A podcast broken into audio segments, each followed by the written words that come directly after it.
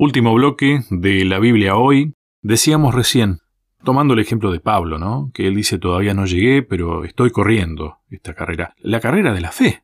Pablo era un caso de alguien que estaba realmente concentrado en Cristo, ¿no? Él lo pensaba. Totalmente. Y más que pensaba, también hacía, ¿no? Sí. Ya sea por escribir, por vivir. Lo mismo que pasa en una, en una carrera o en cualquier disciplina, no, no, no es que pones a disposición solamente las piernas o los brazos, depende de la disciplina que sea. Es una cuestión completa, pero pasa por estar concentrado, pensar en, en este caso, pensar en Dios.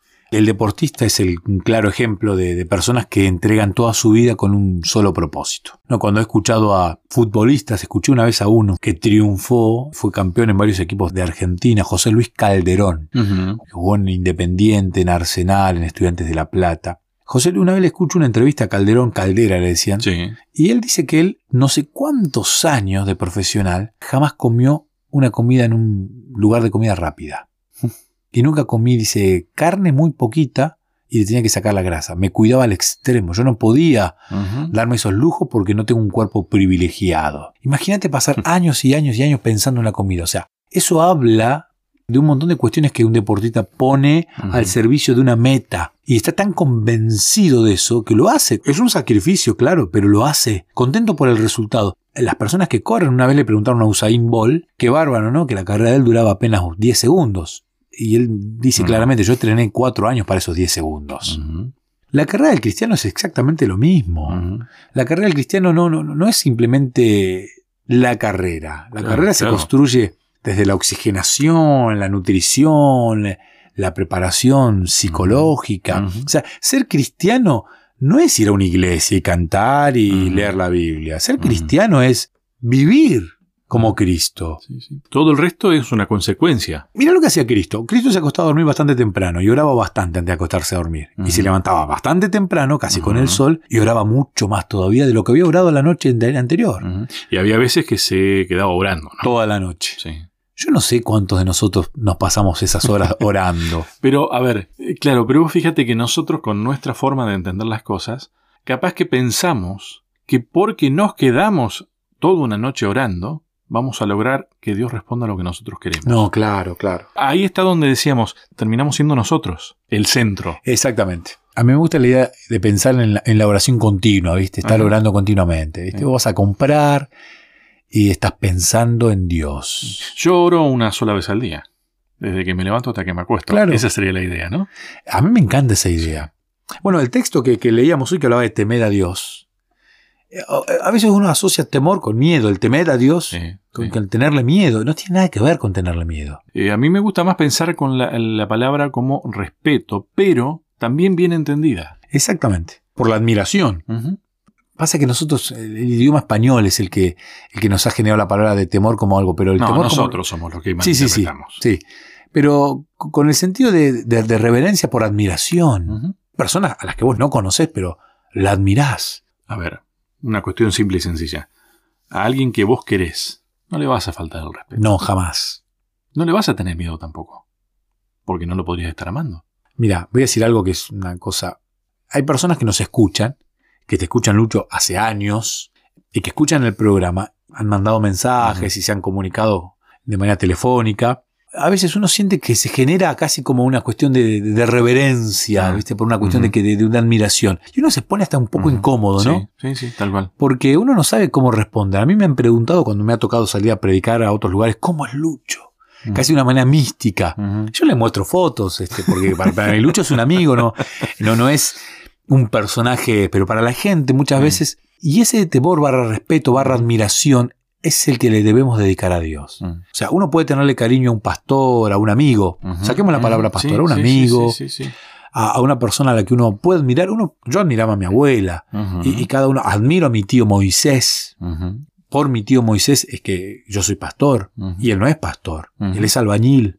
Pero él tenía una biblioteca, la- la- una colección de, de- de- de diccionario bíblico, comentario bíblico, todos los libros de una escritora muy famosa que es Elena de Huay. Yo le preguntaba a mi tío, tío, ¿vos leíste todos estos libros? Sí, y me los mostraba y mi tío tiene una letra muy fea. Ujú. Pero me mostraba cómo los marcaba, cómo los subrayaba. Yo no podía no admirar a ese hombre que había leído todos esos libros. Ningún familiar mío leyó más libros que él.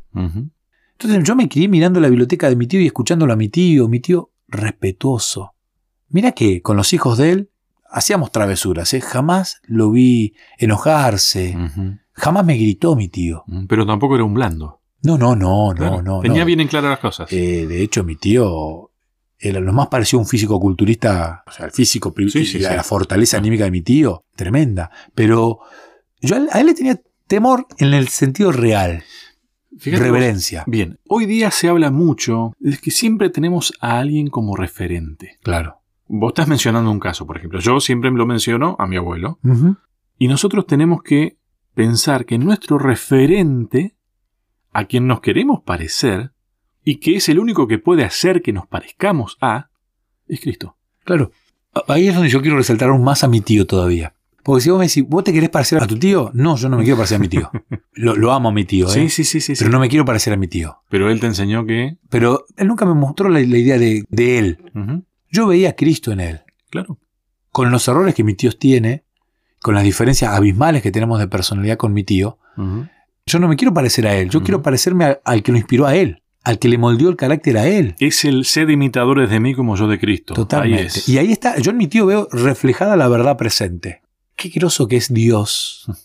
Qué gran Dios que tenemos en los cielos y el Espíritu Santo, porque todo esto no lo pensamos, ¿no? ¿no? Pero mi tío me mostraba la verdad presente, sin ser él la verdad y sin yo tener la intención de parecerme a él. Pero siempre vi a Cristo reflejado. O sea, era un, alguien que me preparó, a mí me preparó el camino.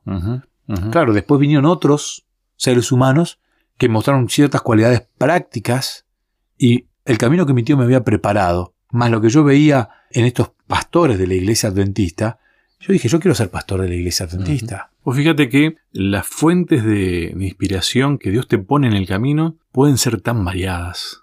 Pero si uno mira realmente, si uno sabe mirar a Cristo, ve ese camino. Total.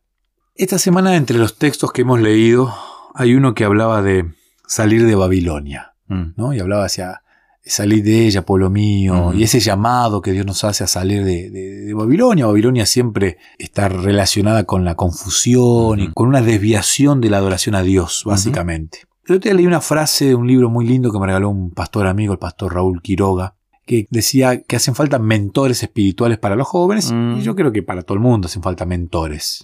Claramente mi tío fue un mentor. Y en una de sus páginas decía, no hace falta que le muestres el camino, sino Mm. más bien que lo acompañes en el camino. o sea, hoy hay mucha gente que te señala el camino, Sí, sí, sí. pero no hay muchos que te acompañen en el camino. Entonces, nosotros decimos, salid de ella, o sea, hay que salir de Babilonia, pero nosotros no estamos saliendo. Y eso es la verdad presente, es, yo te acompaño, vení, vamos juntos. Claro, pero vos fíjate que nosotros nos entretenemos en discutir a ver quién es Babilonia, qué Claro. es Babilonia, qué características. Que por ahí está bueno saberlo para tener una idea, pero no es el mensaje. No, no, no, no, no, no. El mensaje es, Cristo viene, y viene a buscar un pueblo. Y aquí yo vengo pronto. Y vengo a buscar a los que me temen, a los que me tienen reverencia, a los que me conocen. A los que me aman. Totalmente. No hay discusión, o sea, es corto el mensaje. La salvación es Cristo. Ahora, ¿no te da la sensación de que por ahí uno puede caer en el riesgo de, ah, bueno, pero entonces es fácil.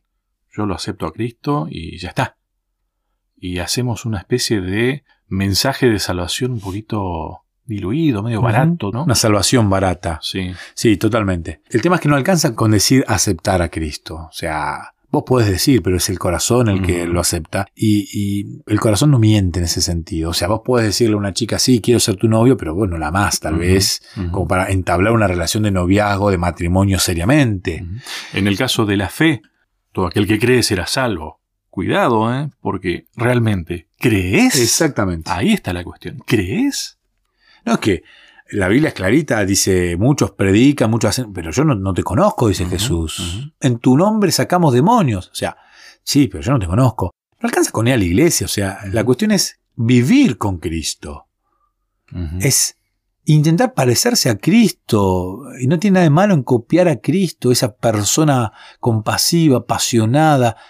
Y no hay que tener vergüenza con querer ser como Cristo. A Noé lo ridiculizaron. A Elías lo maltrataron. Jeremías lloraba. A Juan el Bautista lo decapitaron. Y de hecho tuvo una crisis de celos. pero fueron mensajeros de un mensaje que estaba próximo a cumplirse. Hoy está pasando exactamente lo mismo. El mensaje está próximo a cumplirse y Dios nos pide que tomemos la fortaleza de predicar el mensaje, no a nosotros, ni a una iglesia, No. sino a predicar a Cristo y a Cristo crucificado.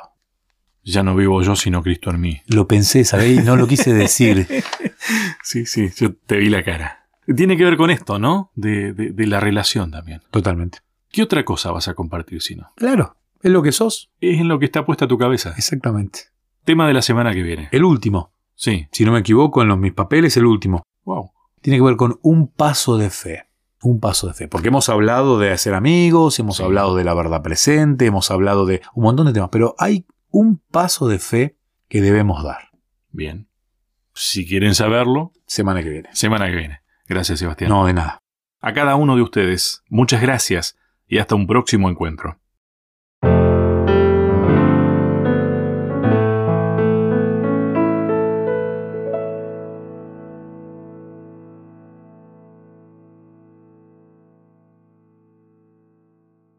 ¿Querés que hablemos un poco más de estos temas?